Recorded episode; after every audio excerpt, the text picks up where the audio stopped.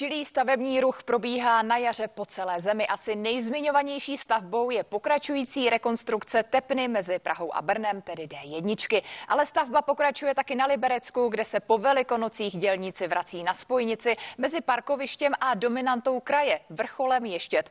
Celou situaci v kraji sleduje náš kolega Libor Tampier, kterého vítám ve vysílání. Dobré ráno. Dobré ráno. Libore, tak na úvod, jak využívaná tak, je vlastně tato vidět? cesta ano, na Ještět? Ano. Já jsem jenom chtěl říct, že právě teď eh, stavbaři tu silnici uzavírají, skutečně tedy za malou chvíli už tu nikdo neprojede. No a kdo tudy jezdí, tak eh, jsou to především lidé, kteří bydlí eh, v podstatě za kopcem, za Ještědem, v podještědí, to jsou tisíce lidí v těch vesnicích a malých městečkách, kteří právě každý den tudy jezdí do práce k lékaři nebo na úřady. Samozřejmě tu silnici využívají také turisté, kteří jezdí na vrchol Ještědu covidu, no a takže eh, ta uzavírka bude eh, pro ně opravdu velmi citelná. A byla ta uzávěra celého toho úseku nutná, když prakticky polovina je hotová? Eh, byla nutná, protože ten eh, úsek je dlouhý zhruba 3 kilometry, no a stavbaři eh, vlastně během té první části v loni stihli 1,5 kilometru, no a teď je čeká ta druhá polovina. Oni tedy už opravili tu vrchní část a teď je čeká právě ta část odsud. Tohle je parkoviště u lanové dráhy a je to zhruba tedy do polovičky té, té cesty. Jinak ta samotná rekonstrukce je skutečně rekonstrukce, není to jen oprava, stavbaři jdou opravdu eh, do hloubky, eh, protože eh, tady je ten problém, že z toho kopce často teče voda, protože samozřejmě tu hodně sněží, hodně prší a hlavně při tom jarním tání té vody je hodně. Ona si dokáže najít cestičky i pod tou silnicí, podemílají. Já když jsem mluvil s ředitelem krajských silničářů, tak on říkal, že ta silnice by ještě třeba 3-4 roky eh, vydržela, ale pak by mohla doslova eh, odplavat. Takže bylo důležité tedy udělat opravdu kompletní rekonstrukci celé té vozovky, včetně těch spodních vrstev.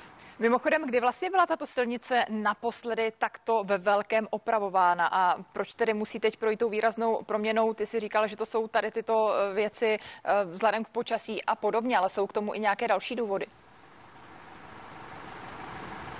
Hmm, zajímavé je, že stavbaři tady nebyli uh, nebo byli tady poměrně nedávno, protože ta silnice se opravovala před eh, mistrovstvím světa v klasickém lyžování v roce 2009, jenže eh, tehdy pravděpodobně eh, buď nebyly peníze nebo nebyl dostatek času, jednoduše opravila se pouze ta vozovka, ale nešlo se tedy do hloubky tak, jak se mělo jít, takže teď po relativně krátké době jsou tedy stavbaři zpátky, no a je tedy potřeba tu silnici opravit právě proto, že je to velmi důležitá tepna, jak tedy pro ty lidi eh, za kopcem, tak právě pro eh, turisty, kteří se tudy dostanou na eh, dvě parkoviště pod Ještědem, odkud už se dá po svých dojít nahoru na vrchol. Tady odsud je to pořádný sportovní výkon. Tak pojďme dodat ještě část optimismu právě pro všechny tyto lidi, kdyby měla být silnice dokončena a tedy i otevřena.